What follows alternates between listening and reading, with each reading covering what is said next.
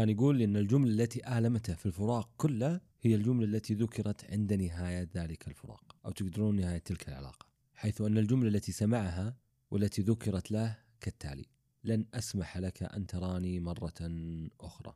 يقول أول ما ذكر لي هذه الجملة أغمضت عيني فتوقع الشخص الآخر أني قفلت عيوني رغبة أنني لا أريد أن أراه. يقول حلفت يمينا في عقلي أنني أريد أن أبقي خياله في عقلي. حيث أنني لا أريد أن أراه يرحل من أمامي فتبدأ تلك الذكريات السيئة في تدمير كل شيء جميل في مخيلتي.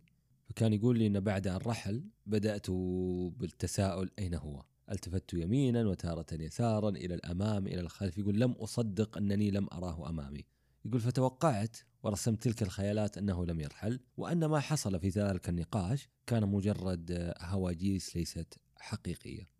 يقول رحلت ورحل عني ولم نعد إلى التواصل مع بعضنا البعض لفترة طويلة جدا. وفي كل مرة أغمض عيني أراه مبتسما أو أنني أراه في تلك الإطلالة الجميلة. يقول عشت على هذه الفترة لفترة طويلة إلى أن أيقنت أنني ربما أنني أحببت لدرجة الجنون. سعيت ألا أخسره فصدمني. سعيت ألا أخسر حتى ذكرياته في مخيلتي فتركني. سعيت أن أحبه فخذلني. يقول آه، ذكرت جميع هذه الجمل في داخل المحاكمة في عقلي لكي آه، أتخلص من تلك الذكرى التي كانت موجودة. فاتفق الجميع أنني أحببته بصدق. كان الأمر ليس أمر الفقدان وليس أمر أنه رحل عن حياتي. أكثر من أمر أن في بعض الفراق وفي بعض العلاقات عندما تنتهي لربما أن الجملة الجميلة التي سوف تذكر في نهاية تلك العلاقة سوف تكون سلاما للشخصين. أكثر من أن يتأذى الشخص الآخر على حساب جملة في لحظة غضب أو جملة